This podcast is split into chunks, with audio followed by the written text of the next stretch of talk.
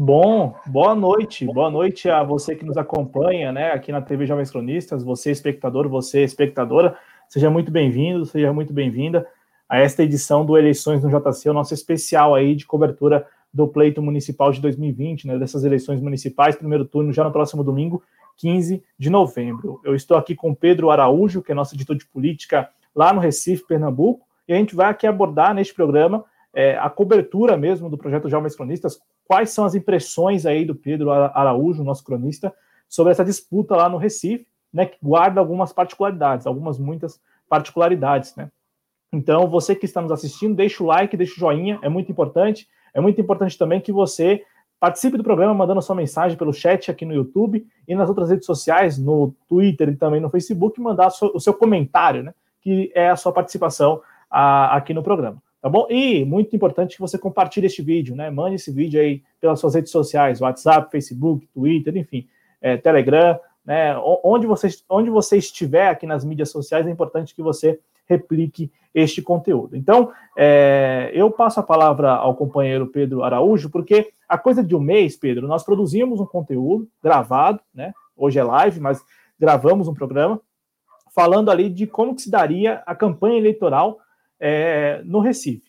Hoje, né, nesta quinta-feira, 12 de novembro, marca aí o fim dessa campanha eleitoral, pelo menos já com o fim da propaganda eleitoral na televisão, na rádio, e, claro, essas candidaturas todas que estavam muito mobilizadas nas últimas quatro semanas, agora passam a, des, a se desmobilizar para poder acompanhar né, a apuração lá no domingo 15 de novembro. Então, assim, antes da gente falar dos candidatos que estão disputando a Prefeitura do Recife e também o contexto político, quero ouvi-lo, é, companheiro, a respeito da, das suas impressões mesmo do que foi este mês de campanha é, aí no Recife. Então, boa noite, seja muito bem-vindo mais uma vez.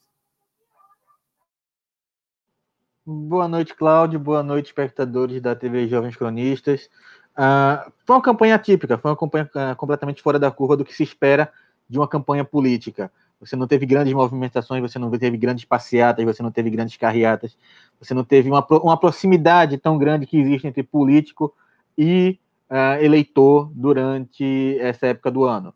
Tanto pelos. É, é, obviamente, por conta dos protocolos sanitários a serem seguidos pela Covid-19.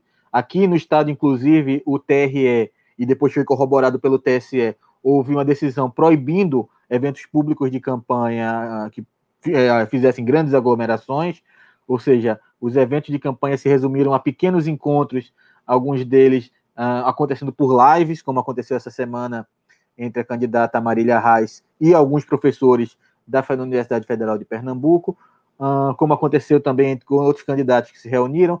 Tiver, os candidatos tiveram que, é, que encontrar outras formas de chegar até o eleitorado. E essas formas nem sempre atingem a maioria do eleitorado porque a maioria do eleitorado ele não tem um acesso à internet, não tem um acesso a um, um YouTube, um acesso a um Facebook, para ter aquela aproximação com o candidato nesse período de distanciamento social. Então, a presença do candidato ali né, nos, nos, bairros, nas comunidades durante o período de eleição não ocorreu.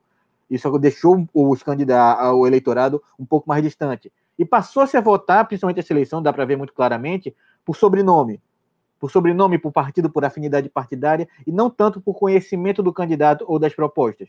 Nós temos esse ano alguns candidatos bem tradicionais, com sobrenomes tradicionais e com uh, figuras tradicionais, como nós temos o João Campos, que é filho de Eduardo Campos, ex-governador do estado, a Marília Arraes, que carrega o nome do ex-governador do estado, uh, Miguel Arraes de Alencar, e nós temos Mendonça Filho, que por si só, por ter sido uh, ex-governador do estado e por ser figura presente uh, na política pernambucana, os Mendonça tem um histórico uh, familiar em, eh, na política pernambucana há muito tempo, tanto é que são esses três candidatos que estão ali na frente. É, muito por nome, é muito por sobrenome, principalmente, e não tanto por proximidade com propostas. Até porque nós tivemos agora, principalmente por causa da Covid-19, e um pouquinho de má vontade das grandes emissoras também, a ausência de debates. O único debate que houve foi agora, na terça-feira, na TV Jornal, e foi realmente o único debate entre os prefeituráveis do Recife uh, nessas eleições. Não sei como vai se proceder no segundo turno, por só ter dois candidatos, mas no primeiro turno as outras emissoras preferiram não uh, recorrer ao debate, que é uma ferramenta tão importante para a democracia e para os eleitores conhecerem mais dos candidatos. Pedro Araújo, nosso editor de política lá no Recife, e aí com as primeiras impressões aí do que foi este, primeiro, este mês né, de campanha, porque, é, como o Pedro destacou, né, essa, essa campanha muito atípica também guarda esse período muito curto é, de campanha eleitoral. Né? Não, não, chega a 45 dias, se você, for, se você for considerar o início do horário eleitoral. Né? Então, é, estamos falando de uma campanha muito curta, né, com pouco tempo ali hábil para que os candidatos possam apresentar, apresentar suas propostas, aqueles candidatos que querem apresentar as propostas e aqueles candidatos que buscam apenas se apresentar enquanto candidatos também é, tiveram aí pouquíssimo tempo para fazer isso. É, TV Jornal, Pedro, que é afiliada do SBT, né? Isso. Então, é, o único debate, o Pedro disse aí, né? O único debate entre os candidatos. A proposta, nós vamos aqui passar a relação de candidatos, né? É, porque, assim como em boa parte das capitais, Recife também tem um número grande de candidaturas né, colocadas. É, muito em função também da, da, da, reforma política de 2017, porque todo candidato agora, né, todo partido é, busca colocar o seu candidato até para que, de alguma maneira, possa, ainda que seja difícil, eleger alguém né, para a Câmara Municipal. Então, ô Pedro, o único debate ocorreu na, na terça-feira, foi isso? Anteontem? Isso. É, se você topar, antes da gente analisar aqui as pesquisas, porque é, nós temos um cenário que é muito embolado na segunda colocação, porque o João Campos, em todas as pesquisas, aparece ali com uma larga vantagem, né, é, para passar o segundo turno. É, mas o que está em jogo é essas candidaturas que estão disputando a segunda colocação, elas, elas não são é, do mesmo espectro político, né? Então, se você topar, a gente pode começar exatamente analisando o que foi esse debate anteontem, como você é, acompanhou e também ali a sua análise a respeito das intervenções desses candidatos que reforço, né? Não são candidaturas do mesmo campo. Né? Então você tem o João Campos que, que está lá com o PSB e um arco de aliança e um, um, arco de partidos, enquanto as outras candidaturas que estão disputando, as três candidaturas que disputam hoje a segunda colocação, elas estão é, em campos opostos, né? Campos é, ideológicos opostos. A gente pode entrar com as impressões do debate antes de falar dos candidatos em si. Por mim. Então tá ótimo. Então vamos começar pelo, pelo que você viu aí desse debate, como que você é, observou é, a participação. Para começo de conversa, né, você tem 10, a gente vai até falar daqui a pouco sobre esses 10 candidatos, colocar aqui a fotinha e ajudar ao público a compreender de quem nós estamos falando, mas assim, é, são 10 candidaturas colocadas, 11, né, havendo na verdade 11 registradas, 10 que seguem aí é, para a urna, né, uma foi indeferida pelo pelo TRE, né, pelo TSE, é, que é a, é a, candidatura do Partido da Causa Operária lá no Recife. E essas, dessas 10 candidaturas, quantos participaram desse debate? E aí, na sequência, Pedro, você já pode emendar é, com o que você analisou dessas candidaturas, desse, desse debate, né, desse encontro, desse único encontro entre os candidatos à Prefeitura do Recife. É só para reforçar, porque agora são nove candidaturas porque a campanha do Marco Aurélio, meu amigo, eles saíram da, é, da campanha, eles largaram a campanha e estão fora da eleição. Mas dos, dos candidatos, dos nove candidatos, apenas sete foram para o debate. Ah, e aí, é, só para deixar claro, é, Marco Aurélio, meu amigo, é, é a candidatura, né? É o nome da candidatura. Meu Olha, amigo também. A, a, parte do meu amigo eu acho que estava incluso no nome de candidato, porque os santinhos dele estavam todos com Marco Aurélio, meu amigo. Não, eu tô, eu tô reforçando isso para não parecer que você é amigo do Marco Aurélio do PRTB, aí do Recife, né? Não, não, Mas não, pode, não, pode, pode, pode é, compartilhar com a gente, Pedro, por, por gentileza, o que você viu desse debate, da forma como os candidatos se portaram mesmo. Uh, a gente vê nesse debate muito do que vem sendo o debate político no Brasil de 2014, 2016 para cá. É uma polarização, uma tentativa de polarização muito grande, uh, principalmente pelos candidatos uh, da direita. Você vê um reforço muito grande dele sempre falando da esquerda à esquerda, a esquerda fazendo questão de reforçar que o governo PSB e o governo PT, que foram as últimas prefeituras, os últimos governos da, que assumiram a prefeitura do Recife, são de esquerda. Uh, o Mendonça Filho tomando, querendo tomar para si a, o discurso de que ajudou a derrubar a esquerda no país e quer fazer o mesmo com Recife. A delegada Patrícia, uh, da mesma forma, assumindo para si o discurso de Jair Bolsonaro e botando, é, também querendo demonizar a esquerda, uh, da mesma forma também como o capitão, o coronel Alberto, que também reforçou esse discurso de demonização das esquerdas. Uh, além disso, nós vemos um cenário muito pouco propositivo. Nós temos, temos o único, único debate do, da campanha inteira uh, e foi muito pouco propositivo. Você viu muitos ataques, muitas tentativas de ataque, muita tentativa de desestabilizar o concorrente e muita pouca proposição. Quando, mesmo quando havia proposição, os candidatos perdiam aquele um minuto e meio, um minuto que eles tinham de réplica, tréplica e até mesmo de resposta para tentar provocar ou para jogar alguma acusação contra o candidato adversário. Claro que o principal alvo foi o João Campos, por estar mais à frente nas pesquisas, ele estava ali, então, sempre tem alguém tentando, uh, de alguma forma, bater nele para tirar algum ponto.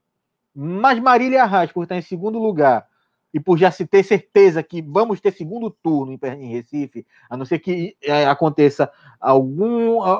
porque urna e cabeça de juiz, a gente nunca sabe o que vai sair dali de dentro. Mas a não ser que exista algum milagre muito grande, uh, o João Campos não leva essa em primeiro turno.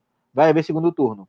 Então, os candidatos da direita focaram muito também na Marília Reis para tentar é, quebrar um pouco a candidatura dela e é, tem, claro, obviamente, tentar ultrapassar para é, polarizar com o João Campos num eventual segundo turno.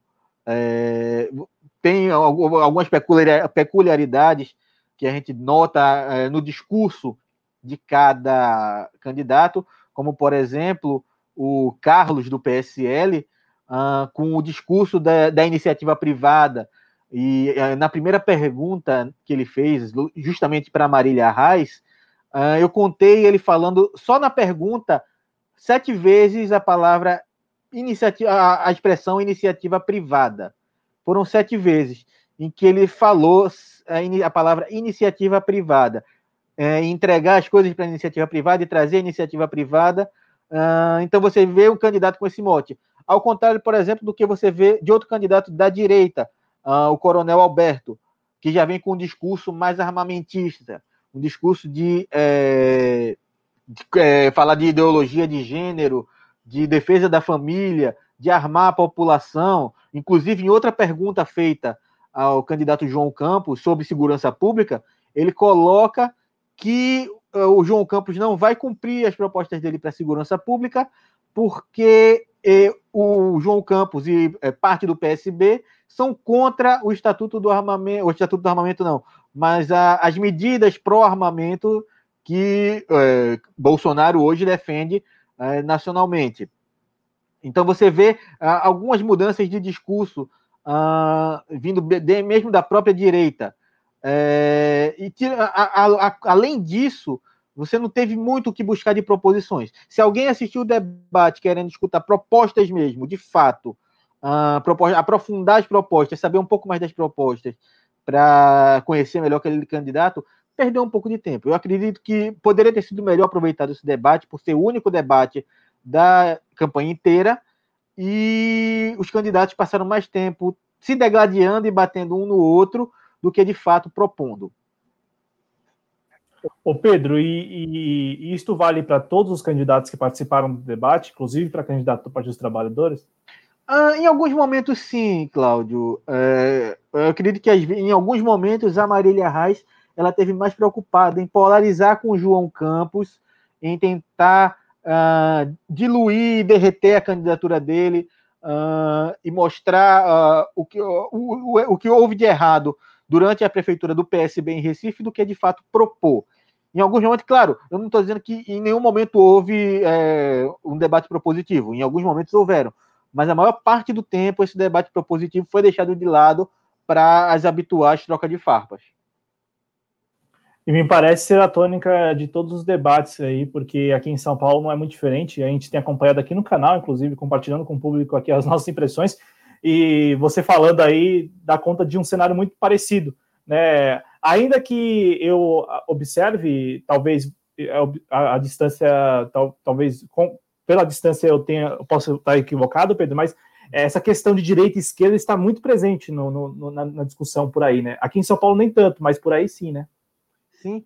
Aqui, inclusive em guia eleitoral e propaganda política, as pessoas tentam reforçar muito esse ideário de direita e esquerda. A fala do Mendonça Filho no debate, ela não foi só é, algo que ele tirou ali do debate, é algo que ele vem batendo durante as inserções em TV, durante o, é, o horário eleitoral gratuito, de que ele ajudou a tirar a esquerda do poder e que não, o Recife não pode levar dois candidatos de esquerda para o segundo turno.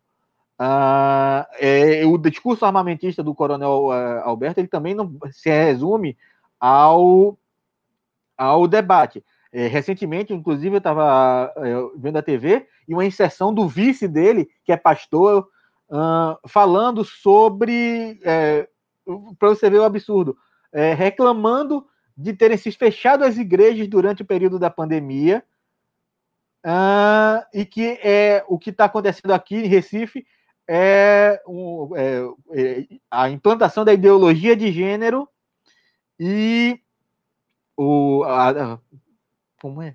Ah, e que ele era o candidato da defesa da família. É basicamente com essas palavras, não foi exatamente essa palavra, mas você gastar uma inserção política inteira com esse tipo de argumento, você vê basicamente qual é o tipo de público que ele quer buscar ali. Ele não está buscando o público da, da esquerda, ele está buscando aquele público conservador, aquele pseudo-conservador que acredita, o que foi manipulado a acreditar naquilo. Sim, que foi levado a, a acreditar e defender naquilo, né? E mais adiante, mais adiante a gente fala do eleitorado aí no Recife, como também você hum. observa isso. É, eu, eu, particularmente, assistindo a algum, alguns é, programas aí do horário eleitoral no Recife, disponíveis aí no YouTube, eu reparei que o Mendonça Filho ele tem, deu bastante espaço à vice dele. É, você tem alguma especulação a respeito disso? Porque é, Pedro, a gente sabe que há muitas candidaturas que são colocadas pelo campo da direita, e aí aqui o Mendonça, o Filho ele é do, do DEM, né? Ele é do Democratas. E, e, e o Partido Democrata, o Partido Democratas quer é, ganhar algumas prefeituras para barganhar melhor ou conseguir barganhar lá em 2022. Então, é, é importante a vitória, não necessariamente quem ganhe, né? É, então, você tem o Eduardo Paes no Rio de Janeiro também, ainda que ele, como é bom, como é típico de candidatura à direita, né? Que esconde o partido e não fala muito das coisas do partido. Enfim, ninguém nem sabe que o Eduardo Paes é do DEM, mas vai voltar 25. É, e aí, e aí no Recife, você tem o Mendonça Filho que eu vi algumas inserções, Pedro, ele dando muito espaço para vice.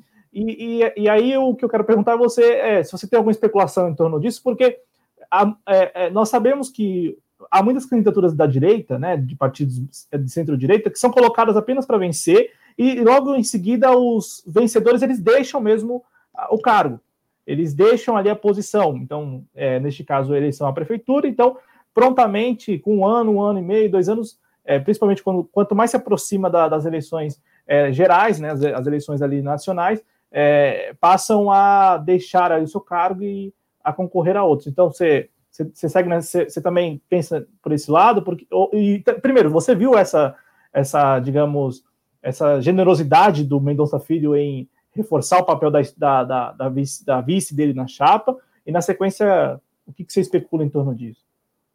É, a vice dele, a Priscila Krause, no caso, é, é outro caso de nome, é, um sobrenome de peso aqui na política pernambucana. O pai dela, o Gustavo Krause, foi vice-governador do estado, uh, ele assumiu o estado também nos mesmos moldes do Mendonça Filho, para cumprir os nove meses restantes, quando o então governador saiu para concorrer, se não me engano, uma cadeira no Senado também. É uma situação bem semelhante. Mas no caso da Priscila Krause, eu não acredito que seja tanto é, o, Mendonça pretendendo um trampolim político para em 2022 alcançar um governo do estado ou uma, candidatura nacional, acredito que não. Mendonça Filho não é o nome de expressão nacional que o DEM arriscaria uma candidatura própria em nome dele. Mas eu não acredito também que ele esteja buscando uma candidatura estadual. Uh, o que acontece é que de 2012, 2012 para cá, uh, a Priscila Krause ele assumiu um papel muito, muito grande da, é, da oposição em Recife. Hoje o DEM ele está aí batendo no PSB, mas esse mesmo DEM foi aliado do PSB aqui em outras eleições. E a Priscila Krause ela cravou posição, mesmo sendo do DEM, mesmo sendo um partido que compunha a base do governo do estado é, em 2016, 2016, não, em 2014, ele compunha a base aqui da, do que eles chamam de é, a, da, da, base aliada do PSB aqui em, em, Pernambuco, a Priscila Krause ainda assim marcou é, presença como oposição. Ela foi contra o partido e ela foi sempre oposição. Então ela criou um nome dentro da oposição e da direita de Pernambuco. Ela é uma figura influente dentro da direita pernambucana por ter marcado é, posição e por ter se mantido como oposição ao PSB aqui no estado. Eu acredito que tem muito por isso ele dê esse espaço, porque ela criou esse, esse eleitorado fiel dela, ela criou um eleitorado para ela. Se é o suficiente para eleger uma candidatura em Recife, eu acredito particularmente que não. Mas só as urnas vão dizer. Perfeito, Pedro Araújo, nosso editor de política lá no Recife. É, por aqui no chat chegou o Matheus Fernandes que disse que armamentismo, mas só pagando, e também escreveu que o discurso de família é para desviar o foco da desigualdade social. É, aqui a opinião do Matheus Fernandes. Se você está nos assistindo ao vivo, deixe o joinha, deixe o like, participe, mande a sua mensagem, compartilhe este vídeo.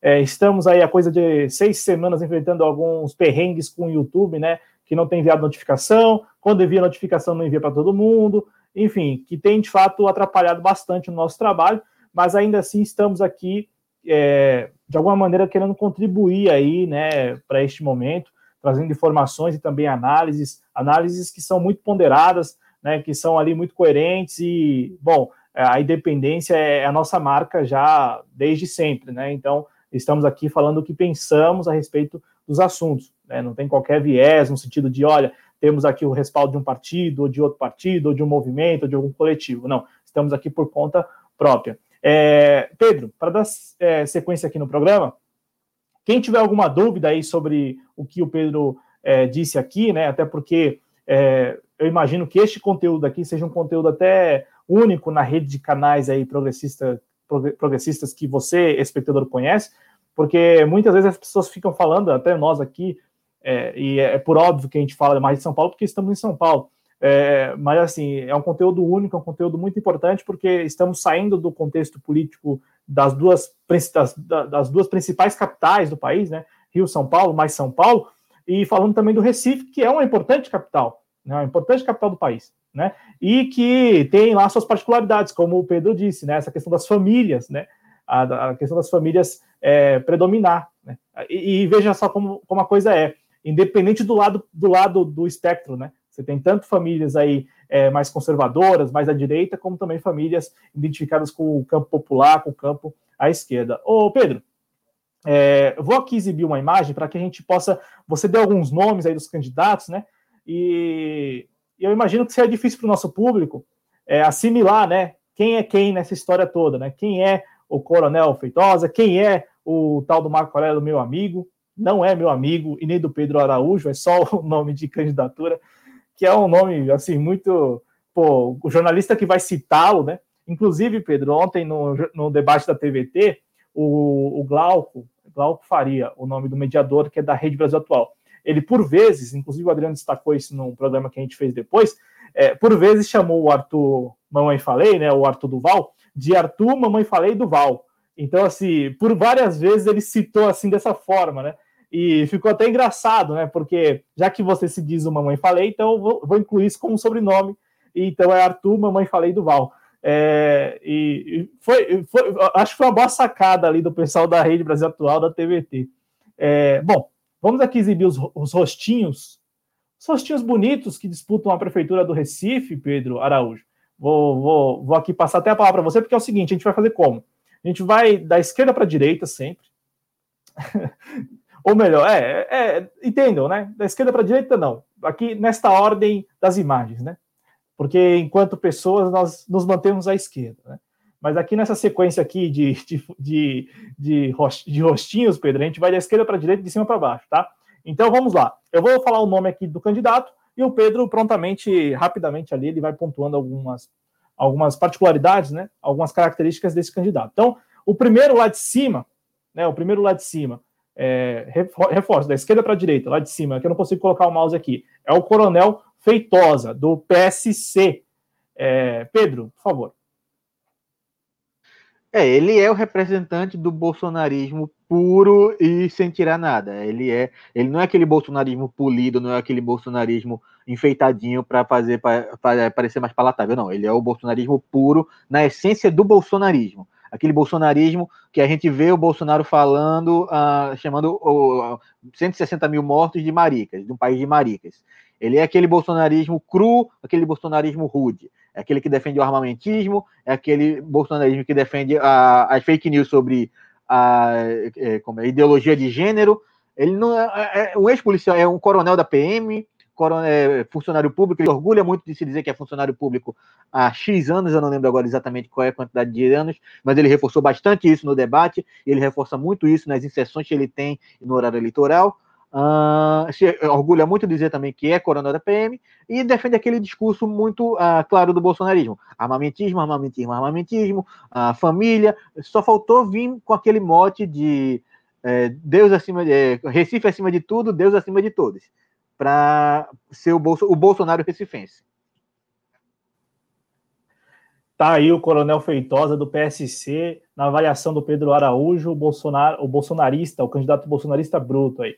É, na sequência, a delegada Patrícia. E aí a gente vai falar mais dela é, lá na frente, porque ela é uma das, uma das candidaturas que está embolando aí essa segunda colocação. Então, delegada Patrícia do Podemos, que é o partido do Álvaro Dias, né? O partido aí é, muito identificado com a Lava Jato de Curitiba, né? Com membros da Lava Jato, com o ex-juiz federal Sérgio Moro, né? E outros procuradores. Então, a sua avaliação, Pedro, quem é a delegada Patrícia do Podemos? É, delegada Patrícia, ela começou a campanha querendo se vender como Sérgio Moro. Não, não bem a campanha, mas ela já há muito tempo aqui tentava vender a imagem do Sérgio Moro de saia. Eu não posso nem dizer o Sérgio Moro pernambucano, porque ela não é pernambucana, ela é carioca. Ela apenas exerce a função dela como delegada aqui em Pernambuco. Mas ela sempre tentou vender essa imagem do Sérgio Moro de saia, uh, que veio aqui, que combatia a corrupção, combatia a corrupção, combatia a corrupção, uh, mas ele acabou tendo uh, uma, um, uma pontaria um pouco míope, porque ela mirou no lavajatismo e acertou no bolsonarismo. E agora ela vestiu a camisa do bolsonarismo mesmo, inclusive indo tirar, uh, fazer uh, gravações, pré-inserções com o Bolsonaro, uh, e assumindo de fato, nas inserções dela na TV, de que ela é a candidata de Bolsonaro, a candidata do Bolsonaro, e até por isso ela começou a receber muita pancada da própria direita. Você vê muita inserção do Carlos, do PSL, contra ela, do Coronel Feitosa, do PSC contra ela, do Mendonça Filho, do Democratas, contra é, ela, porque eles querem tirar dela os votos do bolsonarismo. Ela não é uma bolsonarista nata, ela não é como o Coronel é, Feitosa, que é o bolsonarismo cru, o bolsonarismo na essência. Não. Ela assumiu o bolsonarismo em, por viés eleitoral. Mas dentro das propostas dela, ela é muito lavajatista. E muito por isso, talvez ela não tenha conseguido alavancar a candidatura dela, até porque em Recife a avaliação do Bolsonaro não é das melhores. Não para levar um candidato a segundo turno. Tá aí a delegada Patrícia, que é a candidata do presidente da República. Como o Pedro é, destacou, esteve com Bolsonaro recentemente. Antes mesmo de estar com Bolsonaro, Bolsonaro, mesmo presidente, no sábado já falava da delegada Patrícia. Então, é, é a candidata apoiada por ele e ela também quer ser a candidata apoiada pelo presidente da República. E aí é muito curioso como há uma disputa né, neste campo. Então, é, todos querendo os afagos do presidente da República. Olha só, né? De um presidente tão impopular como Bolsonaro, mas tem gente querendo estar do lado dele e tirar foto com ele, Pedro. É, é, é surreal isso. É surreal demais. Olha, sei não, viu, Cláudio?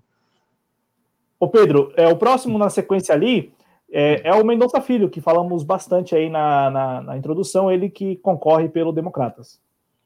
É, o Mendonça Filho é um dos exemplos de político tradicional da direita pernambucana. Ele já é figura carimbada nas eleições de Pernambuco há muito tempo. Uh, vice foi ex-vice-governador ex e ex-governador do estado, naqueles mesmos moldes que eu falei agora há pouco. Ele assumiu durante nove meses, quando Jarbas Vasconcelos, então governador, saiu para se candidatar ao Senado, mas ele nunca ganhou, é, nenhum, ele nunca ganhou nenhuma eleição relevante aqui no estado tem sempre esse mote, as pessoas dizem que uh, Mendonça Filho ele é um pouco azarado, porque tirando candidaturas para deputado federal, ele nunca se elegeu de fato para um cargo majoritário aqui. Uh, não com ele como cabeça de chapa, ele se elegeu como vice de Jarbas Vasconcelos em, do, em 96 e em 2002, mas uh, quando ele tentou a própria candidatura em 2006, ele não conseguiu, não logrou êxito, perdendo justamente para o pai de João Campos. Foi o primeiro mandato de Eduardo Campos. Ele tentou em 2010 a candidatura para a Câmara do é, para a Câmara e conseguiu. Uh, e do, entre esses períodos ele tentou também a prefeitura do Recife e não conseguiu. Ou seja, ele não é um político que na majoritária ele tenha o carisma e a aproximação popular para conseguir. Ele tem o eleitorado fiel dele, principalmente em termos estaduais, porque Mendonça Filho também não é recifense, ele é do interior de Pernambuco, ele é de Bom Jardim, se não me engano, é Belo Jardim, eu nunca me lembro ao certo, mas ele é do interior, ele tem um, um eleitorado fiel, mas não o suficiente para elegê-lo a um cargo majoritário. Uh, ele é o, o, direita cheirosinho, é o direita bonitinho, o direita uh, privatista, o direita é, que ele quer é, é, o, é o não, ele não chega bem a ser o direita, ele é muito do centrão, ele é muito centrão, por assim se dizer.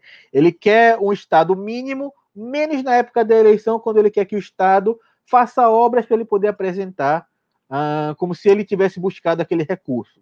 Ele é muito o centrão mesmo. Ele é a figura, é, apesar de se apresentar como direita, ele é muito a figura do centrão aqui em Pernambuco. É, ele é, é aquela direita, o, o Pedro. Vou até, antes de dar uma sequência aqui, eu vou só tirar da tela uh, esses rostinhos muito bonitos, é, para mostrar outros rostinhos bonitos, os nossos. E, e também é, cumprimentar o nosso público que vai chegando, porque nós estamos aqui, viu? A gente está por aqui, aqui só está escutando a gente, mas estamos por aqui, aqui a gente decidiu colocar a imagem, né? Sobrepor a imagem para que a gente possa fazer uma espécie de nota coberta no jargão é, da comunicação para que vocês compreendam. Ah, o Mendonça Filho. O Mendonça Filho é conhecido nacionalmente porque é, esteve com o Temer, foi ministro da, da, da Educação. Neste momento, está é, querendo algum, fazer alguma coisa, porque não é deputado, né? Então, meio que está desocupado. É, e, e, e, quando a gente, a gente fala de 2022 é porque, é, com certeza, estando à frente da Prefeitura do Recife, ele consegue internamente no Democrata se colocar melhor do que não estando à frente da, da capital pernambucana, né? E chegar em 2022 sem ser deputado e perdendo uma eleição é muito internamente mesmo, é, é e, e, isso dá conta de candidaturas que estão colocadas aí não para atender aos interesses públicos e para estabelecer políticas públicas, né, Pedro, mas para é, satisfazer estratégias e interesses particulares do próprio candidato. Isso com é, relação ao seu partido. Né? Exatamente. E como você bem lembrou, se ele perder a eleição de Recife, ele chega em 2022 com duas derrotas seguidas. Porque ele perdeu a disputa para o Senado Federal em 2018 e perderia a 2018, é, 2018 e perderia agora a disputa à prefeitura em 2020, caso se confirme a queda dele no primeiro turno ou se ele perder em segundo turno. É, então imagina só, você chegar lá como derrotado, né? Duas Bom, vezes, duplamente derrotado. É, aí é complicado, hein? Aí a, a situação fica feia para o candidato Mendonça Filho, mas é como o Pedro destacou, a característica dele é que ele é a direita que nós conhecemos aí há 30 anos, né? que é a direita é, tucana, que é privatista e que faz tudo por dentro da, da institucionalidade, que tem um discurso é, até palatável, aprazível e tal, né? Aquela é, a tal da cheirosinha, né? É, é a direita cheirosinha. É, até porque nesses tempos aí em que estamos emergidos, você tem muito da direita que não é tão cheirosa, né, que fede mesmo, né, que inclusive sente orgulho de exalar o fedor. É, ô Pedro, na sequência, para a gente seguir aqui com essas candidaturas, as 10, aí você destacou, né, daqui a pouco a gente vai falar do Marco Aurélio, que não é nosso amigo, mas o Marco Aurélio que deixou a, a disputa até para apoiar a delegada Patrícia, nesse contexto aí de apoio e tal, em nome do Bolsonaro. É, enfim, é, é, tem disso, né? Tem disso. É, é, é, e tem disso porque não, não, é porque é o Bolsonaro, é porque você tem a figura do presidente da República, né? Então, quem, quem ainda, ainda que a gente julgue absurdo esse apoio ou essa busca por apoio, tem um, tem um quê estratégico nisso que é o seguinte: ele é o cara da máquina. Né? Ainda que não quiséssemos assim, ele é o cara da máquina. É, na sequência, Pedro, tem aí o, o candidato Carlos. E, e, é exatamente isso. Na urna, ele é o candidato Carlos. Ele é um Carlos que é um mesmo, porque é um de vários, de muitos Carlos aí, mas ele é o Carlos do PSL, partido, é, é o ex-partido do presidente da República, e principalmente aí no Recife, é o partido do, do Bivar, né, do Luciano Bivar, que é o, é o partido dele, né, nacionalmente, ele é proprietário do partido, então, de alguma forma, o Carlos é o candidato do Luciano Bivar aí no Recife. Então, o que, que você tem a dizer sobre essa candidatura do PSL a candidatura do Carlos, é, Pedro Araújo? Ah, só para me corrigir, Cláudio, você me lembrou bem no chat, eu confundi o Mendonça Filho com o pai dele, com o José Mendonça, é, que ele é de Bom Jardim. Eu confundi ele, Mendonça Filho de fato é do Recife, só para me corrigir aqui.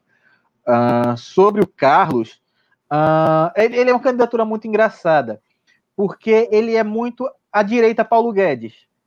Ele não é como o Mendonça que quer um, privatizar tudo, mas quer um Estado forte para investir na força política dele. Não, ele quer privatizar tudo. Ele quer privatizar tudo, ele quer entregar tudo na, na mão da iniciativa privada. É muito engraçado porque no debate ele fala, ele falou muito em privatização o tempo inteiro, iniciativa privada, ter que trazer iniciativa privada e buscar iniciativa privada, incentivar a iniciativa privada. Uh, ele tem muito disso. Outro ponto muito curioso do Carlos é que ele não se define como político. Ele de fato não é político, ele não é um político tradicional, ele não é um político uh, é, enfim, de carreira, mas e ele faz isso questão de é, botar muito isso, que ele é advogado e ele faz questão de dizer que não pratica advocacia já há algum tempo, pelo que ele botou no debate. Mas ele é advogado, nunca foi político e não pretende ser político, que ele está ali como cidadão para é, ajudar o Recife, para tentar gerir o Recife. Obviamente, nós sabemos que não é isso. A candidatura do Carlos, ele é muito daquela candidatura que busca aproximar, é, é acabar com aquela ponte que havia entre empresariado e governo, acabar com aquele lobby que existia mesmo uh, informalmente ou até ilegalmente e trazer direto o empresariado para dentro da política. É muito isso a candidatura dele, a gente deixa muito claro pelo discurso dele.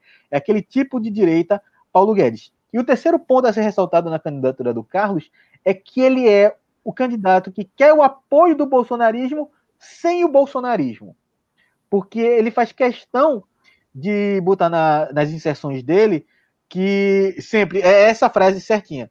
Uh, o 17 está mudando o Brasil e vai mudar o Recife também. Ele não cita o Bolsonaro, mas cita o número que o Bolsonaro, na época, concorreu à, à, à presidência da República uh, tentando alcançar esse voto, uh, a memória afetiva do número 17, e enfim, não está dando muito certo porque ele não alavancou nas pesquisas. Então, uh, como você falou, apesar do Luciano Bivar, que é o presidente do partido, ser daqui, o PSL em Recife, em Pernambuco, ele não é um partido forte. Ele tem algumas é, prefeituras no interior, Uh, não sei quanto é a representação dele nas câmaras de vereadores. Em Recife não tem, em Recife não. Uh, em Pernambuco eu não tenho esse número. E na, em número de deputados é, federais, apenas o Luciano Bivar foi eleito. Então, não é um partido forte aqui, mesmo que ele tenha eleito nacionalmente o presidente e que ele tenha conseguido um número muito grande de deputados federais no Brasil, em Pernambuco ele não é um partido forte. É, é mas ainda assim, Pedro, você trouxe um destaque que hum. é, é muito importante, porque é o candidato Luciano Bivar, é o candidato do PSL. Então, não é que eles estão abrindo mão do bolsonarismo, como você destacou, né? Você mesmo falou, não, não é isso.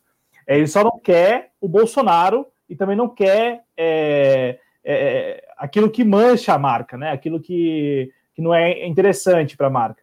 E, e, ao mesmo tempo que ele e, ao mesmo tempo que ele reforça o 17, é talvez, eu até é uma, é uma, é uma opinião, né? É, me parece que é uma estratégia para lembrar que o PSL é maior do que o Bolsonaro. Né? Então, é, até essa expressão, esse slogan que você trouxe, né? Está mudando o Brasil, vai mudar o Recife também. É o, é o PSL quem está mudando, né? É, e não o Bolsonaro. Né? Então, a, eleitoralmente, a estratégia é: vamos reforçar o PSL, vamos dar destaque ao PSL e não ao Bolsonaro, né? Então, é interessante esse ponto aí que você trouxe.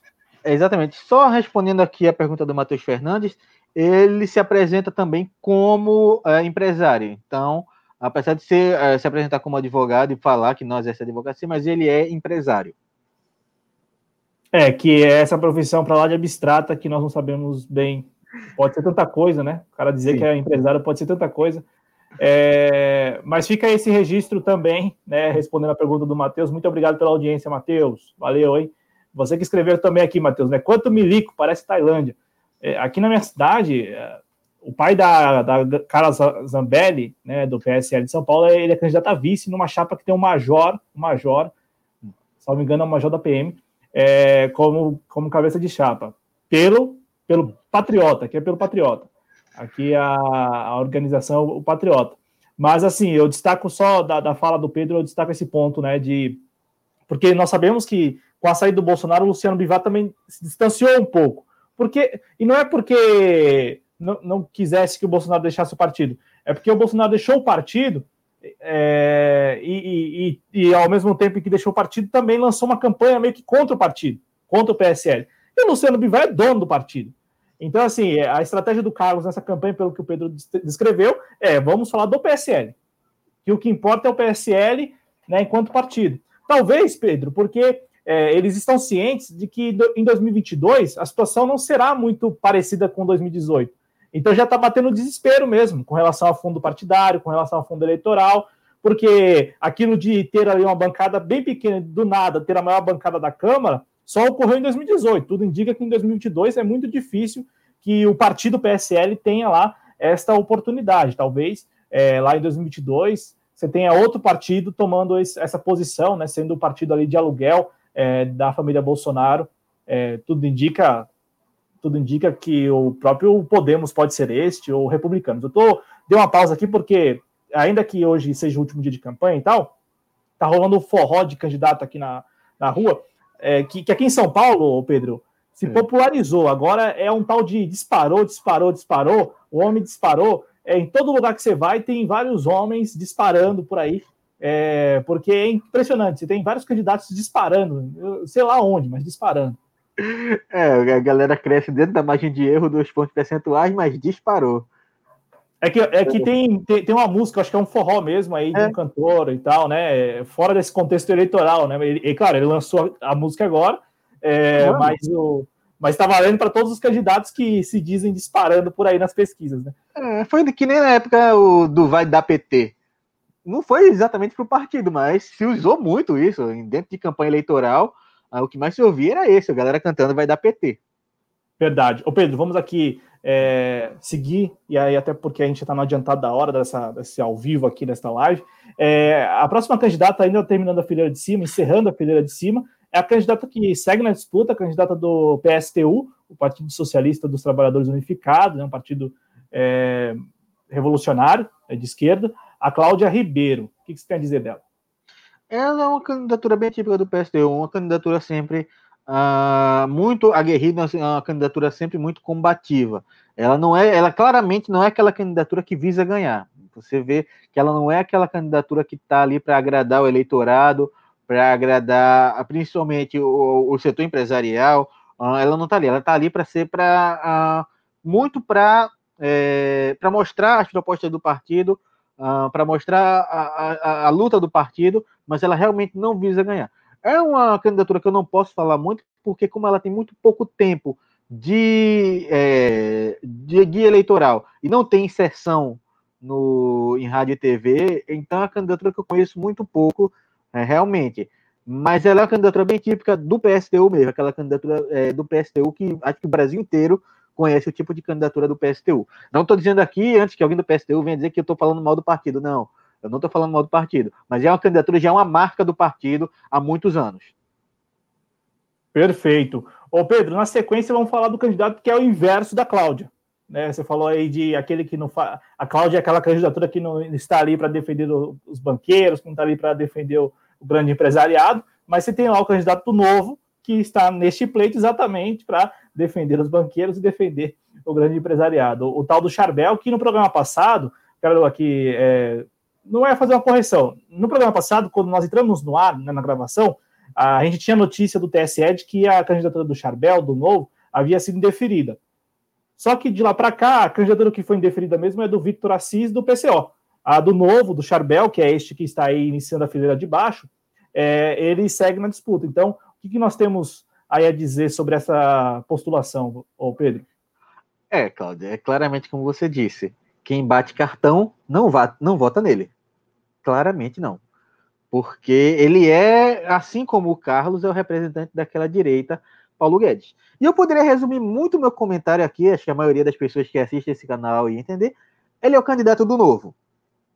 Se eu pudesse resumir a candidatura dele, é isso. Ele é o candidato do novo. E acredito que todo mundo entenderia o que eu queria dizer com isso.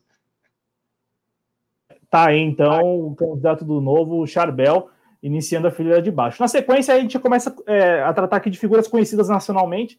Por quê? Porque tanto o João Campos como a Marília Reis são aí conhecidos do nosso público, porque né, estão, além de liderarem as pesquisas desde a pré-candidatura mesmo, né, a discussão dessas candidaturas, é, muita gente já estava acompanhando de perto, porque trata-se de primos disputando a prefeitura do Recife, por campos, é, por, por, partidos que é, outrora estiveram juntos e, e neste momento é, decidiram cada um é, seguir por um caminho, né, seguir por um rumo. Então, é, Pedro, a gente já pode falar aí do João Campos, que é deputado federal. Então, assim, é, é tanto o João Campos como a Marília Reis, os dois aí, desses dez, os dois são deputados federais. Portanto, caso ganhem, estarão abrindo mão da sua posição, da sua cadeira lá na Câmara dos Deputados. Então, vamos falar de João Campos, que é o candidato do PSB, com um arco de alianças, Pedro. É, se a gente analisar apenas a questão eleitoral, invejável. Né? Se a gente analisar a questão eleitoral, é invejável, porque todo candidato, eu imagino, se o cara vai e quer ganhar uma eleição, ele de alguma maneira inveja é, um arco de alianças que tem uma série de partidos que com certeza dão a ele, é, enquanto candidato, uma capilaridade que os outros não têm mesmo, porque imagina só, você ter contar com vários partidos na periferia fazendo campanha para você, né? E não necessariamente o seu partido. Então, Pedro, o que, você tem a dizer aí sobre essa candidatura do João Campos? É, Cláudio, uh, só para reforçar o que você disse, são realmente vários partidos. A Frente Popular, como eles chamam, ela é composta por vários partidos, não necessariamente partidos de esquerda, existem muitos partidos de centro e até partidos de direita compondo a, a chapa que eles chamam de Aliança Popular do Movimento Popular aqui em Pernambuco. Uh, então você tem, você tem uma mescla de partidos ali dentro que em muito servem só para engordar o tempo de, de guia eleitoral e não tanto, não tem nenhum peso ideológico ali dentro da candidatura. O João Campos, acredito que a maioria das pessoas já saiba, ele é filho do falecido ex-governador do estado Eduardo Campos, Uh, ele entrou na política uh, em 2018, oficialmente como candidato a deputado federal, apesar de já fazer parte do dentro trabalhando dentro do gabinete de Geraldo Júlio, o atual prefeito de Recife, uh, se não me engano, desde o seu segundo mandato, desde a eleição para o segundo mandato, e mas oficialmente ele entrou para a política em 2018 com a eleição à, à, à Câmara Federal aqui do Brasil. Uh, é um candidato novo, é um candidato jovem. É, ele defende muito o modelo de o modelo de, é, de governo que hoje o Geraldo Júlio implanta aqui, que é muito parceria com iniciativa privada para entregar, uh, principalmente na área da saúde, entre, entregar as uh, unidades de saúde à iniciativa privada, para a gestão da iniciativa privada, não de fato privatizá-las, mas o que no modelo que se chama de OS aqui no estado. Uh, defendeu o legado não só do Geraldo Júlio, mas também do pai. Uh, e, enfim, por ser um candidato muito novo e por estar no segundo ano de mandato, é um candidato que não tem uma vida política assim tão longa. Ele é o, tá, ele é, tem, é quem detém a máquina pública, já que o PSB é o partido que está à frente da prefeitura hoje em dia. E não só da prefeitura, como também do governo do estado, então ele tem a máquina por trás dele, e muito por isso, pelo tempo de exposição que ele tem, por causa das alianças com 1, 2, 3, 4, 5, 6, 7, 8, 9, 10, 11, 12 partidos políticos, ele tem um tempo de TV, e justamente por isso, um, tempo de inserção durante o horário muito grande, uh, então ele tem um maior conhecimento, ele é mais conhecido, e talvez por isso ele esteja afim das campanhas, apesar de esbarrar na impopularidade do prefeito. A gestão geral do Júlio é muito mal avaliada aqui em Recife, apesar de alguns pontos positivos. Mas a impopularidade do Geraldo Júlio atrapalha muito a candidatura do João Campos, que apesar de estar lá em cima e numa vantagem ainda grande, começou a decair. Tá aí então o registro sobre a candidatura do João Campos. Como o Pedro citou, tem aí nesse arco de alianças MDB, por exemplo, tem lá também o Avante, o Republicanos, né? Republicanos. Aliás, é, o Republicanos, o PP também, né? É, e o PSD. Então, assim, tem esses partidos aí que são identificados com o Centrão, né? Com, é, mas, assim, com relação ao Republicanos, eu sei que não tem nada a ver com isso, mas é, vou até voltar aqui a tela para gente, porque é o seguinte: nessa semana eu li algo, e aí, Pedro, é para a gente, se quiser comentar, mas eu li algo que é, me surpreendeu, mas eu entendo que é da prática política, como eu classifico. O, há uma possibilidade do ano que vem, em fevereiro, a, a oposição na Câmara dos Deputados, então, portanto, aí entenda-se PT, é, PSB, PCdoB, é, Rede também, há uma possibilidade de estes partidos apoiarem uma candidatura do Republicanos do Marcos Pereira, que foi ministro da Dilma e que é o presidente nacional do Republicanos. E aí eu fiquei surpreso porque esperava que a cada ano que passasse, é, os partidos da oposição deixassem claro que não tem nada a ver com essa turma, que é, estão de lados opostos nessa situação, nesse contexto. Mas, assim, eu sei que é da prática política e, bom, né? mas eu só trouxe esse aspecto porque a gente falou do republicano. Se quiser comentar isso brevemente, na sequência a gente é, fala dos outros nomes. Eu concordo com você. É da prática política e acredito que dentro de um contexto onde a esquerda, os partidos de oposição, eles não têm tanta força de barganha ali dentro quanto a direita e o centrão, que hoje, querendo ou não, compõe a base do governo, ah, o Centrão, uh, o, o, Bolsonaro comprou o Centrão e o Centrão assumiu a presidência da República, basicamente. Uh, então, como a gente, como não existe esse poder de barganha, eles acreditam pela, pela prática política em si, vão atrás do nome que pode agregar alguns votos do Centrão também. Então, acredito que é muito por isso. É. Pedro, vamos aqui dar sequência aos nomes, aí a gente é, aperta o passo, né? A Marília Reis aí do Partido dos Trabalhadores a propósito, a gente falou do João Campos, na, no arco de alianças do João Campos, você tem um aliado histórico do PT, que é o PCdoB. Então, o PCdoB no Recife está com o João Campos. É, o que propõe e o que você pensa, principalmente, Pedro, sobre a candidatura da Marília Reis? É, só um adendo rapidinho, porque se você ver a curiosidade, o PCdoB aqui, ele é contra o PT, mas em Olinda, que é a cidade exatamente ao lado, o PT está apoiando o candidato do PCdoB à prefeitura. Inclusive é vice na chapa do PCdoB. Uh, sobre a Marília Reis, ela, junto com Mendonça Filho, uh, é o nome com maior carga política daí.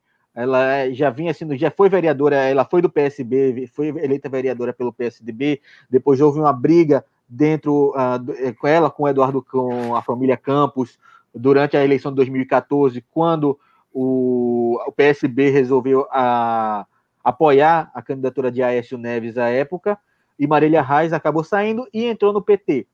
Em 2018, ela tentou a candidatura a governadora, uh, mas foi barrada por, pela burocracia dentro do partido, pelos interesses de outros caciques, não cabe aqui comentar sobre isso, mas ela, junto com Mendonça Filho, é o nome com mais carga política, com mais tempo de, de política desses dez candidatos. Uh, tem propostas muito interessantes. Ela vem com a, tem, não só tentando dialogar com o meio virtual, mas também uh, com penetração dentro das periferias, como o Partido dos Trabalhadores tem em grande parte do Brasil, é uma marca do Partido dos Trabalhadores ter essa penetração dentro das periferias, e por isso muito uh, a candidatura dela vem alavancando. Uma curiosidade sobre Marília, só para encerrar, ela começou a campanha um pouco escondendo as cores do partido, uh, inclusive o sobrenome dela. Não sei se a intenção dela era criar o próprio nome, mas quando ela começou a usar as cores do partido e o sobrenome Arras, começou a dar uma alavancada maior, ela começou a subir nas pesquisas, Uh, e é muito importante que ela crie o próprio nome dela dentro da política. Mas ela tem um legado a defender e não acho errado ela usar esse legado do partido ou da família conseguir a admiração dos outros. É isso aí, tá, tá aí, inclusive, esse aspecto da, da identidade mesmo, né? Uhum. É, bom, agora a gente pula o nosso amigo, ou melhor, aquele que não é nosso amigo, o Marco Aurélio. É, amigo, amigo dos outros. Amigo dos outros. Boa, boa, Pedro. saiu muito bem. Então, só para vocês não se perderem, público, a gente está na Marília Reis, que é exatamente a terceira da, da, da fileira de baixo, né? Da esquerda para a direita. Aí a gente pula o Marco Aurélio, bota um xão nele aí, é ele que abriu mão da candidatura para apoiar a delegada Patrícia, porque o Bolsonaro apoia a delegada Patrícia e ele se diz um bolsonarista, está com o Bolsonaro aí até, sei lá, a eternidade, não sei. É, e então a gente pula ele, que era o candidato do PRTB, né, que, é o, que é o partido do vice-presidente, partido do David Fidelix, é, e passamos para o último candidato dessa sequência aí, Pedro, que é o Tiago, né, o Tiago Santos, da Unidade Popular, então, portanto, aí a primeira candidatura da Unidade Popular à Prefeitura do Recife. É, só um adendo que eu acho triste, porque não vamos ter o aerotrem aqui em Recife. É, Mas, enfim, seguindo com o Tiago, Tiago Santos da Unidade Popular, ele segue muito a linha do que a UP vem propondo no resto do Brasil. Candidaturas jovens, candidatura de, em geral, vindo de, de grupos minoritários. Uh, ele segue aqui a linha do, do que a UP vem propondo de trazer candidatos negros para dentro da política, para trazer candidatos negros para o pleito.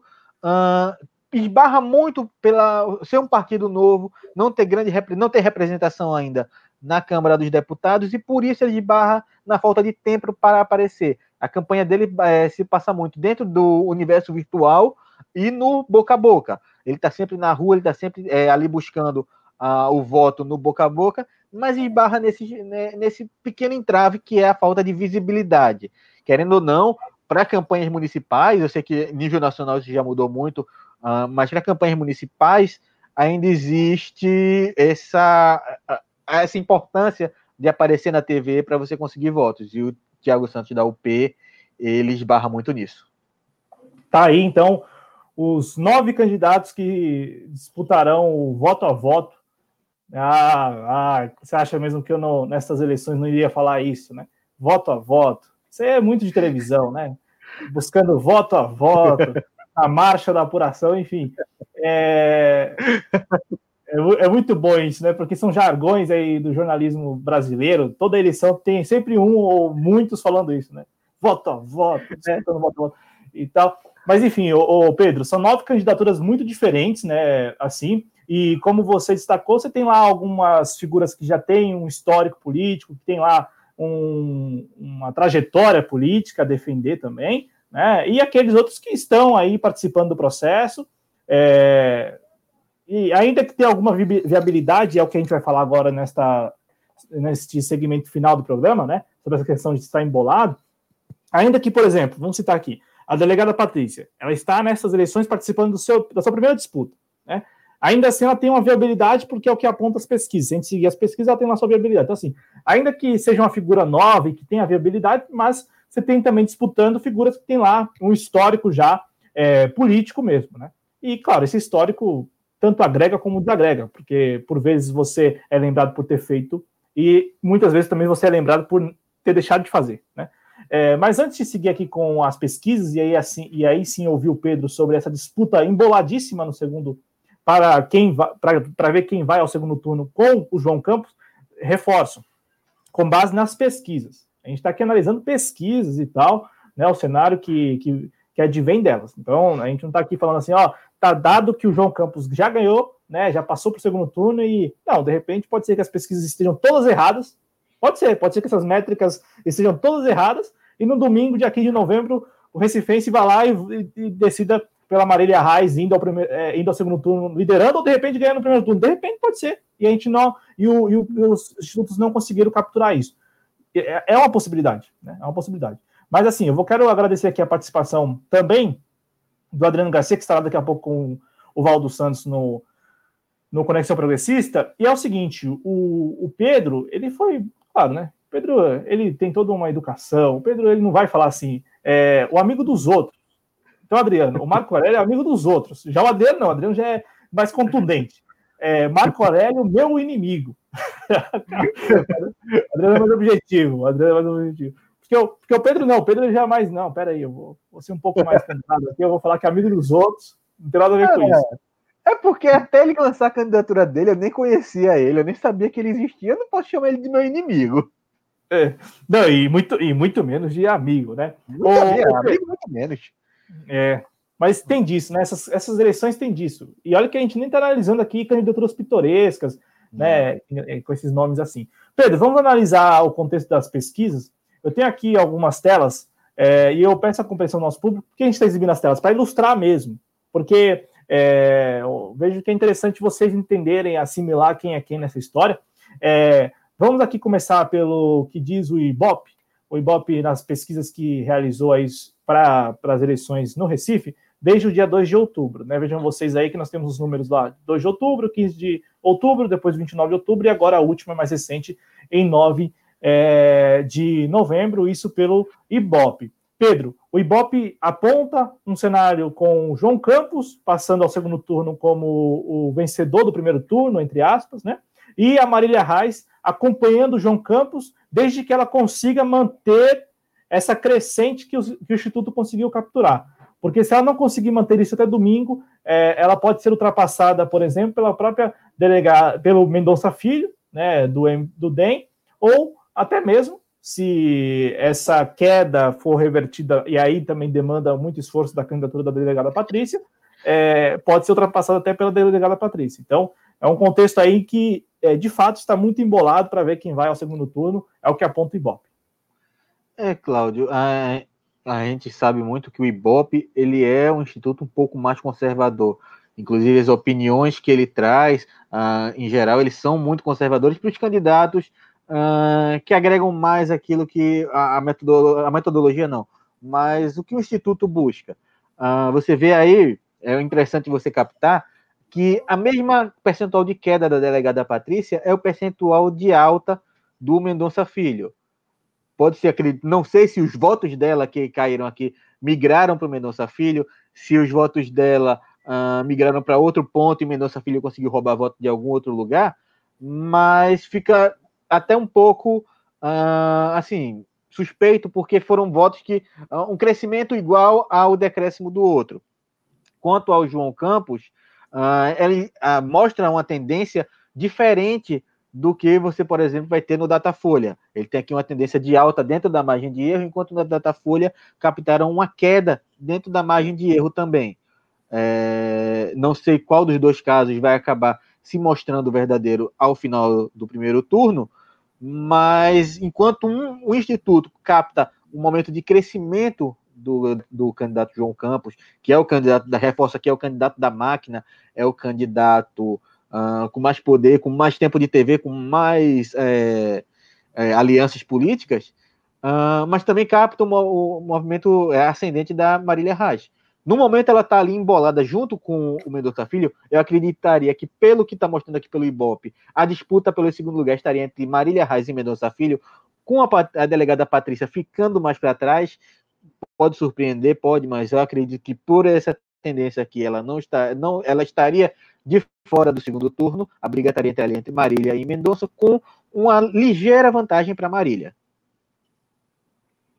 Tá aí, então, o cenário que é o cenário do Ibope, né? Então, é, segundo o Ibope, João Campos vai ao segundo turno liderando é, é, a, a, votação é, e tem essa disputa aí que o Pedro destaca, né? O papel do Mendonça Filho e da Marília Reis. É, tanto é que já o Ibope aponta né, uma queda mesmo, e acentuada, diga-se, da delegada Patrícia, e isso coincide exatamente quando ela passou a vincular, né, Pedro, a imagem dela do presidente da República. É, eu quero, eu, eu, vou guardar esse meu comentário para quando a gente ver a pesquisa do Datafolha, mas eu quero fazer um comentário sobre isso uh, um pouquinho mais para frente, Cláudio. Tá ótimo, então. Então, eu vou colocar aqui a tela do Datafolha, porque é o seguinte: enquanto o Ibope, com dois dias, né? Porque é a diferença de dois dias aí, é dia 9 de novembro agora 11 de novembro. É, enquanto o Ibope aponta lá é, um crescimento constante, quase, do João Campos, já o Datafolha mostra outra coisa, mostra que no período de 5 de novembro até 11 de novembro, o João Campos perdeu alguns pontos percentuais, enquanto a Marília oscilou, né? É o, é o, é termo técnico aí, não é que cresceu, oscilou né, de 21 para 22. E o Mendonça Filho também, aí no caso do Mendonça Filho, não sei se dois pontos percentuais é oscilação ou se é crescimento. Mas a, a, a, a oscilação. Então, assim, a diferença é que é, do Ibope para o Datafolha, pelo que nós estamos aqui observando na tela mesmo, né? Como diria o Datena ou o Pedro Araújo. É, o Ibope diz que a delegada Patrícia estaria numa tendência de queda, o Mendonça Filho numa tendência de crescimento, e aqui já é diferente. Aqui é, é um cenário, Datafolha é tanto a delegada Patrícia como o Mendonça Filho numa tendência de crescimento, ainda que poucos pontos percentuais, né? No caso da delegada Patrícia, uma oscilação, né, de 14 para 15, mas não deixa de ser ali uma tendência é, de subida, e também da Marília Reis, em, em contrapartida, o João Campos é, perdendo alguns pontos. Então, bom, como que podemos analisar isso, uma vez que são institutos aí é, que historicamente se organizam para fazer essas, essas, essas pesquisas, e geralmente, a, pelo menos as tendências são coerentes, né? Não, não, não, é muito difícil ver um cenário em que o Ibope diz que um está crescendo e, e o Datafolha apontando exatamente a outra tendência, a tendência de queda. É, Claudio, é claro que a gente, é, é, apesar dos dois institutos serem institutos sérios, institutos renomados, a verdade a gente só vai saber quando abrirem as urnas. Pode ser que nenhum desses cenários aí apontados, a gente analisando aqui, se confirme na hora das urnas. Mas o que eu acredito aqui, que essa pesquisa da Datafolha quer apontar, é que o João Campos atingiu o teto. Aí eu volto aqui a falar sobre aquele problema que a candidatura do João Campos vem esbarrando, que é na impopularidade do prefeito do Recife a má avaliação do governo da prefeitura do Recife atualmente, que é do, do prefeito do partido do João Campos. Uh, eu acredito que ele esteja uh, uh, trazendo essa queda do João Campos, eh, esse teto que ele alcançou e agora a consequente queda, muito em relação a isso. ele alcançou ali o teto de voto dele e talvez agora esteja perdendo alguns votos para não sei se para qual candidato ele está perdendo ali, se para brancos e nulos, enfim. Mas aí é tudo dentro de uma oscilação dentro da margem, apesar de tudo é dentro da margem de erro. Se eu não me engano, aqui em Pernambuco, em Recife, a margem de erro é de 3 pontos percentuais para mais ou para menos. Salvo engano, não tenho certeza. Mas se você for acompanhar aqui o crescimento da Marília Reis, eles hoje, de acordo com o Datafolha, estariam no limitezinho, quase chegando no empate técnico dentro do limite da margem de erro. O João Campos ele estaria tal, tem oscila aí para 20, poderia oscilar para 26 dentro da margem de erro, assim como a Marília poderia uh, oscilar para 25 dentro da margem de erro. Uh, seguindo essa é, tendência, se se confirmar, mesmo que o Datafolha prevê, uh, talvez a, o primeiro lugar do João Campos não esteja tão assegurado assim. Em relação à delegada Patrícia Mendonça Filho, continua, acho que a mesma oscilação, Uh, não, não sei se do, essa subida de 14 para 15 da delegada Patrícia se configura realmente como crescimento, eu acredito que seja oscilação dentro do, da pesquisa mesmo. Enquanto Mendonça Filho, eu acredito que ele ainda esteja roubando o voto da delegada Patrícia, e por isso o seu crescimento. Mas uh, não acredito que isso seja, não seja realmente uh, um crescimento. Eu acredito que as curvas estão se estabilizando aí, e se vai haver alguma diferença muito grande disso dentro da eleição, é, é, só as urnas vão dizer mesmo no dia. Sim, por isso que se configura esse cenário de, de um, vou usar um termo bem popular aqui, né, de um bololô, né, é, tá muito embolado mesmo, e, e, se a gente analisar com base nas pesquisas, está embolado, a disputa pelo... E aí, e aí o que o Pedro trouxe agora é importante porque está embolada a eleição né, o primeiro turno, porque essa questão da impopularidade eu vi mais cedo, é um, uma manchete na Folha de São Paulo, foi na Folha de São Paulo, é, eu acredito isso na Folha de São Paulo, falando da impopularidade do governo do PSB aí no Recife. A propósito, Pedro, veio aqui do chat a pergunta: é, qual o motivo dessa impopularidade na sua avaliação? Uh, Existem algumas questões dentro da, da educação pública aqui no estado, que você vai ver na propaganda do PSB, ah, muitas escolas bonitas, muitas escolas novas, mas a grande questão é que eles deram muita atenção a alguns centros de excelência e relegaram um pouco algumas, alguns centros de educação, algumas escolas, principalmente em bairros periféricos. Você vai ter aquele centro de excelência ali, que ali tem aula de robótica, tem aula o dia inteiro, tem uh, um período completo ali, de manhã e tarde, o aluno dentro da escola, mas tem escolas que mal têm estrutura para funcionar. Então, ele tem algumas escolas, algumas coisas muito midiáticas, enquanto a real situação eles meio que escondem. Então, tem um, isso, grande parte do, dos problemas. Tem a parte da gestão do transporte público, que apesar de ser é, hoje, grande parte ser é, do governo do estado, as prefeituras são, elas fazem parte do consórcio, elas estão ali dentro do consórcio, e o transporte público em Pernambuco foi meio que abandonado. Você tem estações de BRT completamente destruídas, com ar-condicionado sem funcionar, ônibus sem circular, e muito disso vai gerando a impopularidade do prefeito. E principalmente existe a questão da gestão das OS na saúde. A, Prefeitura do Recife seguiu o mesmo modelo que foi adotado no governo do estado, de entregar a administração de alguns centros de saúde na mão da iniciativa privada. Então, existe uma grande popularidade dele no meio da saúde pública. E o último ponto a se destacar foi o caso dos respiradores durante a pandemia.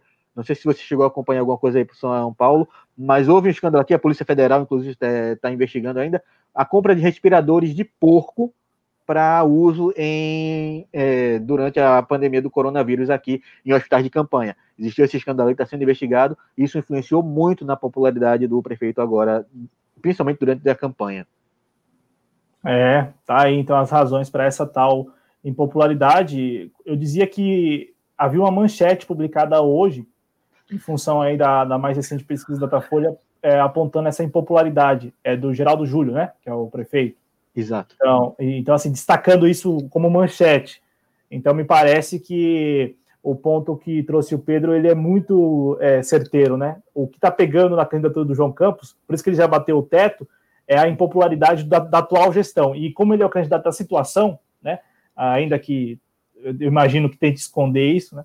É, mas é, é, o candidato da, da, da situação, as pessoas prontamente passam também a pesar isso. Peraí, eu vou votar, ainda que seja lá o, porque tem muito disso também, né, Pedro? Eu vi muita gente falando assim: ah, não, ele é bonito, ah, ele é jovem, ah, ele é o filho do, do homem.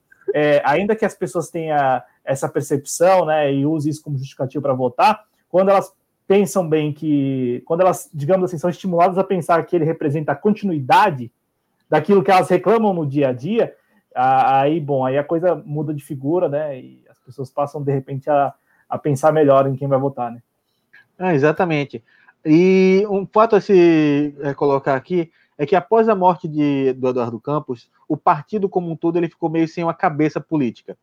Uh, o atual governador, o Paulo Câmara, assim como o atual prefeito, eles não são políticos de carreira, não são políticos de experiência, como era o Eduardo Campos. Então, eles não têm uh, o taco político para fazer aliança, para tudo. Uh, existe uma crítica muito grande hoje em dia, não só à prefeitura, como também ao governo do estado o governo que se elegeu muito em cima em 2018. Em 2014 ele já tinha se elegido em cima da morte de Eduardo Campos, da comoção da morte dele, e em 2018 se elegeu muito sobre a popularidade do, do Lula, que apoiou uh, o Paulo Câmara aqui em 2018. Enfim.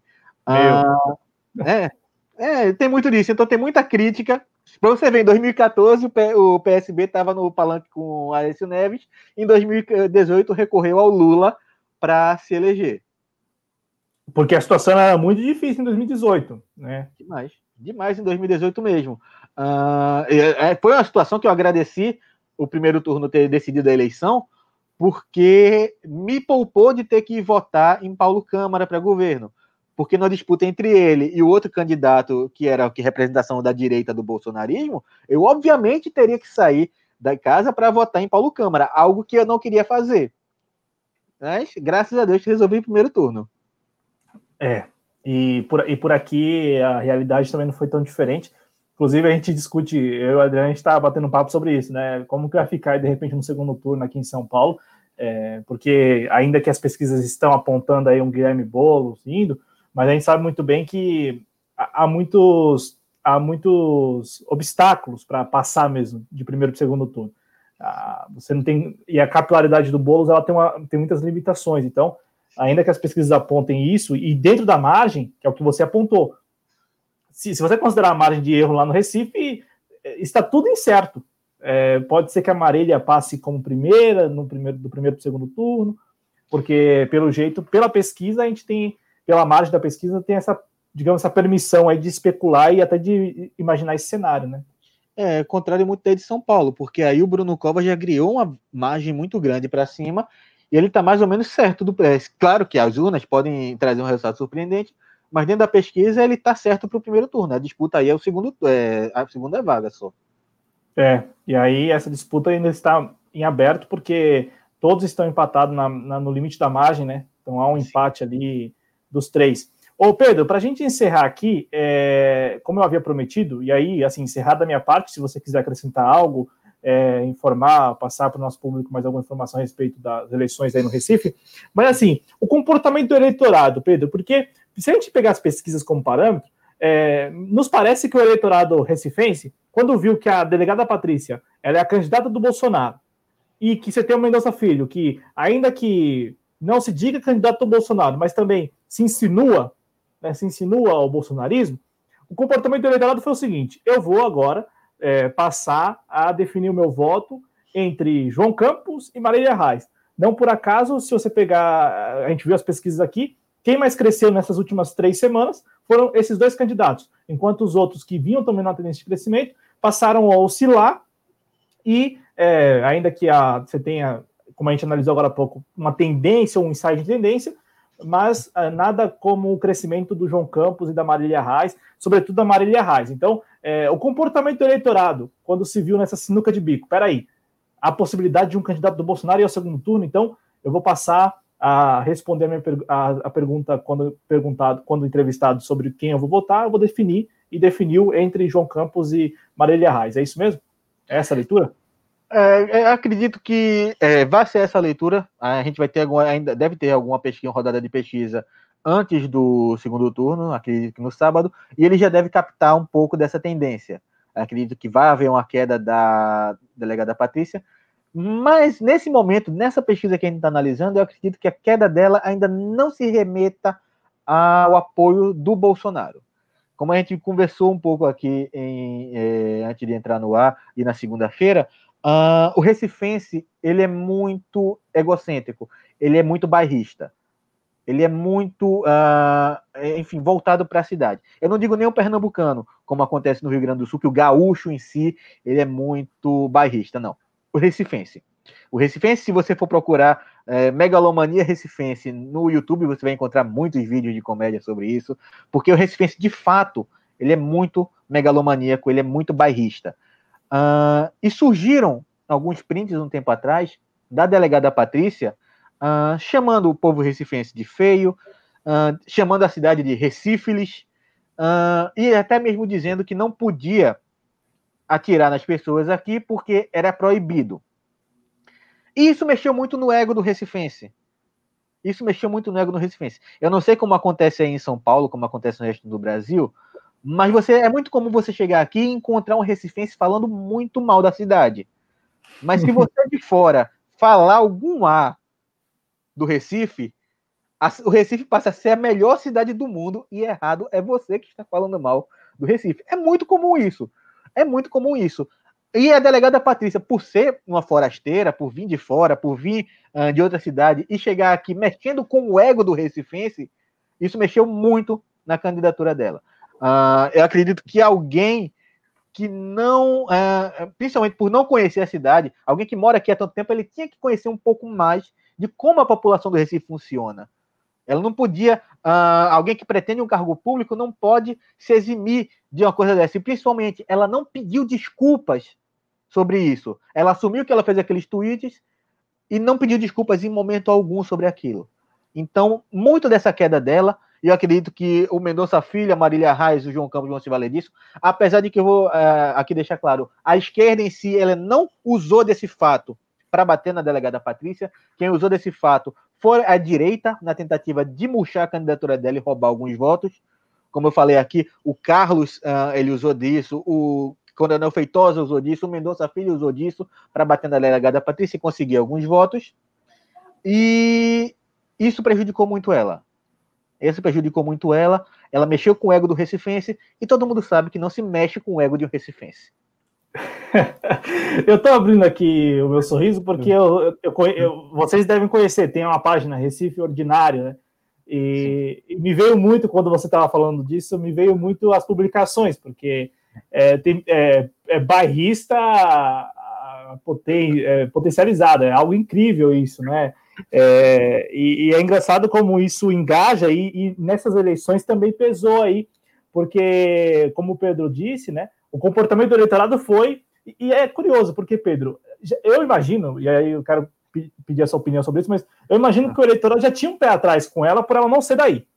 Aí vem as publicações, né, ou esses, esses prints aí de publicações antigas, bom, vem para confirmar né, que ela não é uma pessoa que merece o voto. É mais ou menos assim?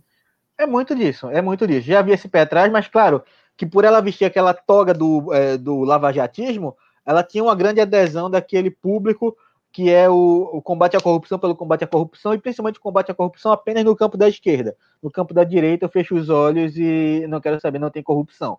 Uh, mas aí veio esse fato, veio esse fato.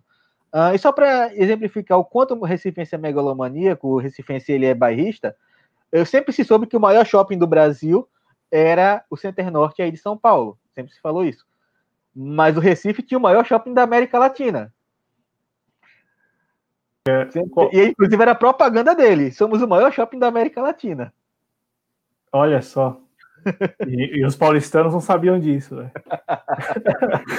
Esqueceram de falar aos paulistanos que eles não têm o um maior shopping. Não, é só do Brasil, da América Latina. Muito bom. Ô Pedro, para a gente concluir aqui, inclusive o Matheus lembra. O, Matheus é de onde? O Matheus, você é de qual cidade do país? É uma curiosidade.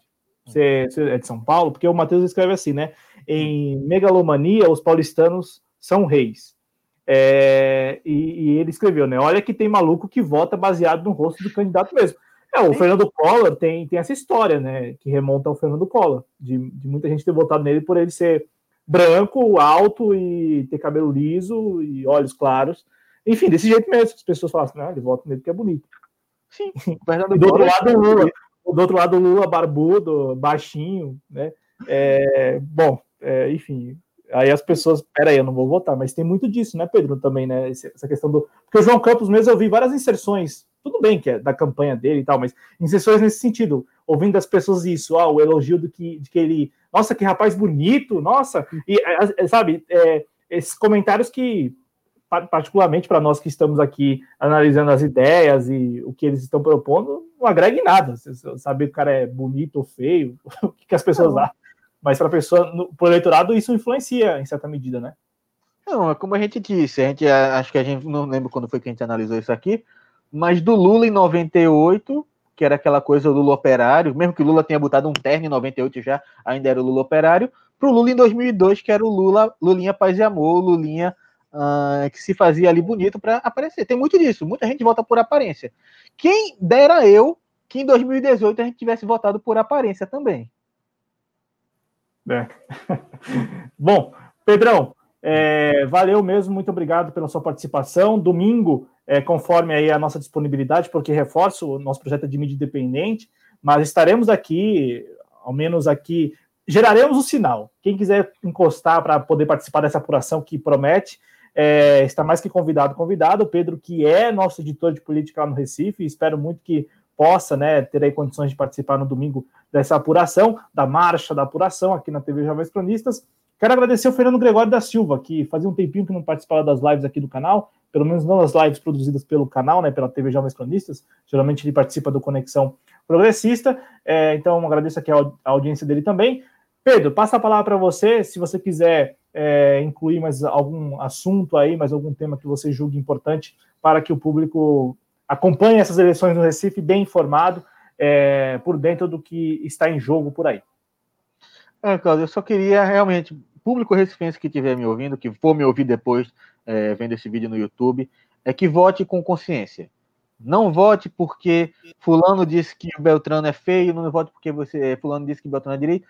Uh, não vote apenas porque é, é, o grupo do, da família está fazendo você votar. Conheça as propostas, veja seus candidatos e vote. vote consciente, vote com cuidado. Nós ainda estamos no meio de uma pandemia, então nada de aglomeração, nada de fazer festa. Vota, vai para casa, se cuida. É esse o que eu tenho a dizer aqui e conheça o candidato que você está votando para no futuro não ter, para nós não termos problemas nem no Recife nem no Brasil. Está aí o recado dado pelo nosso companheiro Pedro Araújo. Eu fico por aqui, nós ficamos por aqui, né, nesta edição especial do Eleições no JC.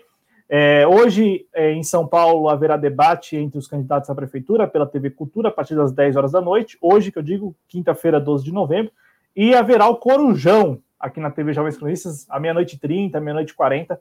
Eu e Adriano Garcia, a gente vai analisar aí, no debatendo no debate, o que é, falou o, os candidatos e as candidatas à Prefeitura de São Paulo na, na última oportunidade né, é, de debater, porque estamos agora marcando aqui o encerramento da campanha eleitoral e a, agora é só domingo mesmo, é só, a, claro, né, as pessoas aí é, que estão engajadas podem seguir tentando converter votos e tal, né, mas a campanha para valer é, acabou, está acabando hoje, e o que vale mesmo é o voto. O Pedro falou várias vezes isso no programa, né, Pedro? Olha, essas pesquisas aí são parâmetros, a gente pode até analisar, mas o, que, o que vale mesmo é o voto lá na urna no dia 15 de novembro. Então, Pedro, mais uma vez, muito obrigado, muito obrigado ao nosso público. Agora há pouco eu falei de paulistano, porque é o seguinte, eu sou guarulhense, entendeu? Então, é, eu tenho essa, essa liberdade, talvez, de falar dos paulistanos, né?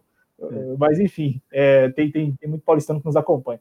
Valeu, valeu, Pedro, valeu ao nosso público. E na sequência, às 21h20, vem aí Valdo Santos e hoje Adriano Garcia em mais uma edição do Conexão Progressista aqui pela TV Jovens Cronistas. É logo a seguir mesmo, às 21h20, né? Então fica por aqui no canal, fica rondando aqui o canal, fica aí acompanhando. Se você não deixou o like em outros vídeos, deixe neste e em outros vídeos.